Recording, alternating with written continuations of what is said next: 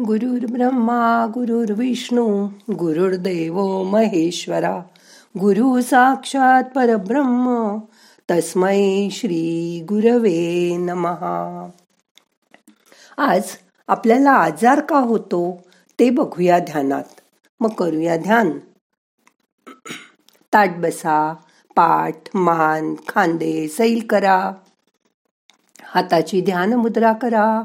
हात मांडीवर ठेवा. डोळ्याल गद मिटा मोठा श्वास घ्या सावकाश सोडा मन शांत करा.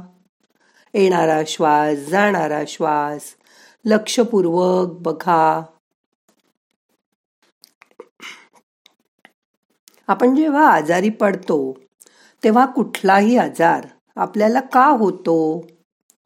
याचं अगदी सहज सोपं उत्तर आहे तुम्ही स्वीकारल्यामुळे. आपल्या शरीरात पाण्यावर तरंगण्याची नैसर्गिक शक्ती आहे पण तरीही माणूस पाण्यात बुडून मरतो. याला काय म्हणाल? आपल्या मनाने अतिशय स्ट्रॉंगली स्वीकारलंय की मला पोहायला येत नाही. आणि कोणालाही पोहायला येत नाही ही अंधश्रद्धा आहे. हत्ती किती जड आहे? तर तो सुद्धा पोहतो.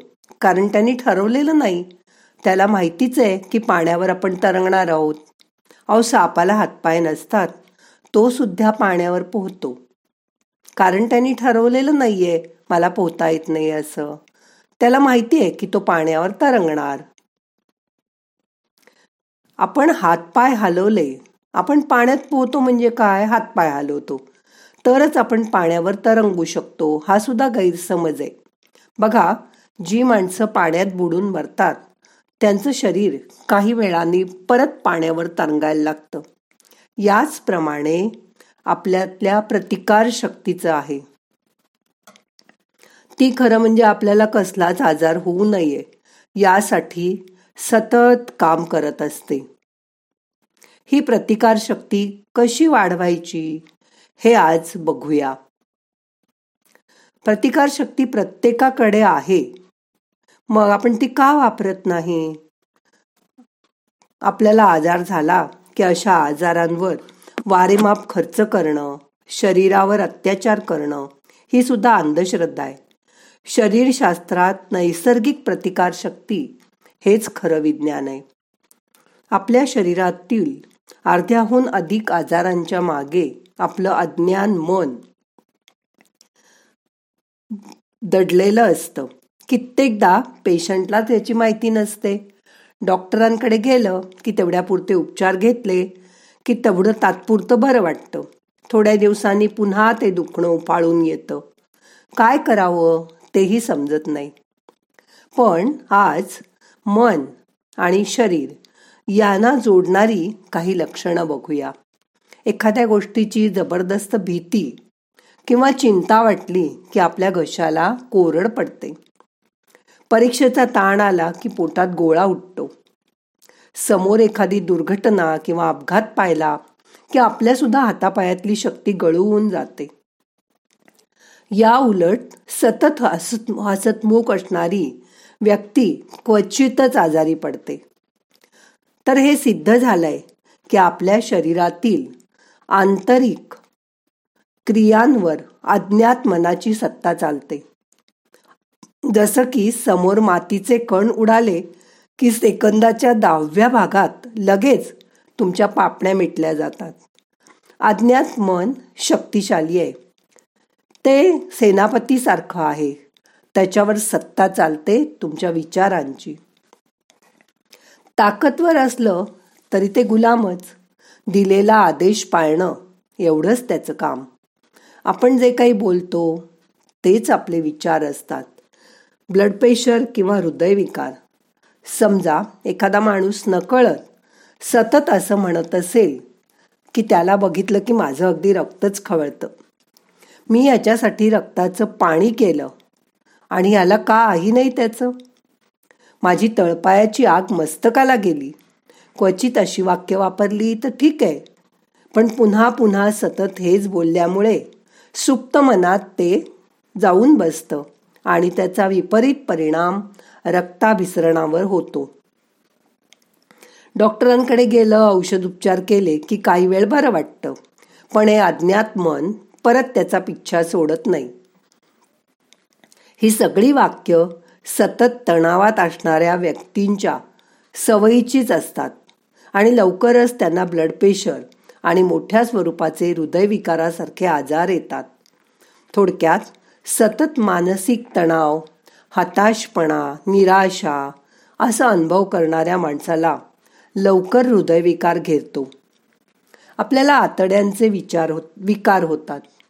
जी व्यक्ती स्वतःलाच घालून पाडून बोलते स्वतःचीच निंदा करते मी गाढव मी मूर्ख मला काही कळत नाही असं म्हणून स्वतःला दुबळा समजते. तिला छोट्या आतड्यांचे विकार त्याच्या समस्या उद्भवतात. अपचन. बहुसंख्य लोक या आजारांनी त्रस्त असतात. खरं तर मलविसर्जन ही अतिशय सहज नैसर्गिक क्रिया आहे. तरीही काही जणांना धक्का देण्यासाठी कृत्रिम उपायांचा म्हणजे एखादं चूर्ण किंवा एखादं औषध यांचा आधार घ्यावा लागतो. आता ह्याची बरीच कारणं आहेत. काही वेळा लहानपणी याचं कारण दडलेलं दिसतं. आई वडील कडक शिस्तीचे असतात. मुलाला एखादी शिक्षा केलेली असते. त्याचा राग त्याच्या मनात असतो. लहान मूल आई वडिलांवर तर राग काढू शकत नाही. त्याला त्यांची प्रत्येक गोष्ट ऐकावीच लागते. त्याला विरोध म्हणून ही क्रिया तो रोखून धरतो. या ठिकाणी आई वडील त्याला जबरदस्ती नाही करू शकत. हळूहळू तो मोठा होतो शिस्तीचा वडगाही संपतो. पण आपल्या आतड्यांवरचं नैसर्गिक नियंत्रणच हे लहान मूल गमावून बसतं.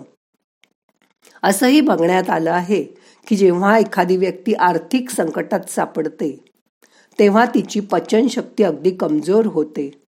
जे लोक कंजूष वृत्तीचे असतात त्यांच्यामध्ये मूळव्याधीसारख्या समस्या जास्त आढळतात. छोट्या छोट्या गोष्टींवरही एखादी व्यक्ती वारंवार उत्तेजित होते चिडते अस्वस्थ होते त्याचा परिणाम त्याच्या पित्ताशयावर आणि जठरावर होतो. डोकदुखी. आजकाल बहुतेक बायकांच्या हातात झेंडू बाम अमृतांजन लागतं. त्याशिवाय त्यांना झोपच येत नाही. काय कारण असेल बरं? त्या नेहमी म्हणतात या व्यक्तीला बघितलं की माझं डोकं अगदी उठतं. त्यांनी माझं सारखं डोकं खाल्लंय. किंवा आमच्या ह्यांच्यासमोर कितीही डोकं फोडा काही उपयोग होत नाही. निरंतर नकळत असं बोलत राहिल्याने अज्ञमनात तो संदेश पोचतो की माझ्या डोक्याला दुखायचं आहे आणि मग तुम्हाला डोकंदुखीचा त्रास सुरू होतो. मायग्रेन होतं. डोकंदुखीची अजून काही कारणं आहेत. आपल्या प्रत्येकाच्या आयुष्यात एखादी अप्रिय घटना घडलेली असते. पण तिला मनातल्या मनात पुन्हा पुन्हा उगाळायचा आपला स्वभाव असतो. कधी नकोसे वाटणारं काम त्रासदायक काम अंगावर येऊन पडतं तेव्हा सुद्धा तुमचं डोकं दुखतं. ते जितकं पोस्टमोन कराल तेवढा तेवढा त्रास होत राहतो. याऐवजी अशी कामं लगेच निपटून टाका. पाठदुखी कंबरदुखी. एखादी व्यक्ती सतत जबाबदारीच्या ओझ्यानी वाकून थकून गेली असेल तेव्हा तिला पाठदुखी आणि कंबरदुखीला सामोरं जावं लागतं. असह्य वेदना होतात. मानेपर्यंतचे स्नायू आखडतात आणि ताण जाणवतो. आता सर्वात महत्वाचं यावर उपाय काय? आपापले औषध उपचार चालू ठेवा. पण हे रोग रोग शरीरातून मुळातनं काढायचे असतील तर स्वयंसूचना हाच यावर उपचार आहे. आणि हा एकमेव उपचार आहे. जसं की डोकंदुखीचं उदाहरण घेऊ. शांतपणे ध्यानात बसून आपल्या अज्ञात मनाला सूचना द्या. आता माझं डोकं एकदम हलकं हलकं झालंय. आता ते अजून शिथिल झालंय. डोकं दुखण्याचं प्रमाण कमी होतंय. माझ्या डम डोक्यात जमा झालेलं अतिरिक्त रक्त आता शरीराच्या इतर भागात सुरळीतपणे जातंय. माझा डोकेदुखीचा त्रास कमी होतोय. आणि काही क्षणात तुम्हाला जाणवेन की डोकंदुखी गायब. प्रत्येक रोगासाठी अशा सूचना तयार करून त्या आपल्या अज्ञात मनापर्यंत पोचवा. सारांश काय मित्रमैत्रिणींनो? भावनांची कोंडी करून जगू नका. रोग मनात शरीराला पोखरून टाकतो. राग आला तर तो व्यक्त करा आणि मोकळे व्हा. इथे मला एका संतांचा दृष्टांत आठवतो. त्या महापुरुषांना राग आला की त्या क्षणी ते कागद घ्यायचे आणि त्या कागदावर सगळं सविस्तर लिहून काढायचे. दोन दिवस सगळे मनातले भाव त्याच्यावर रिते व्हायचे.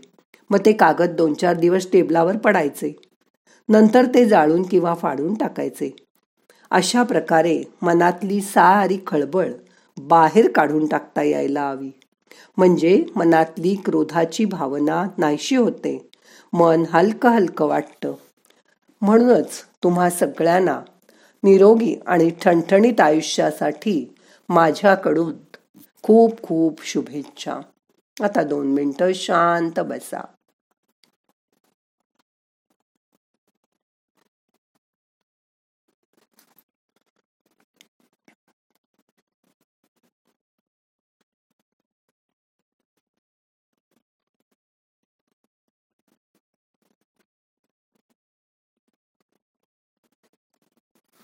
आता प्रार्थना म्हणूया. नाहम करता हरि करता हरि करता हि केवलम.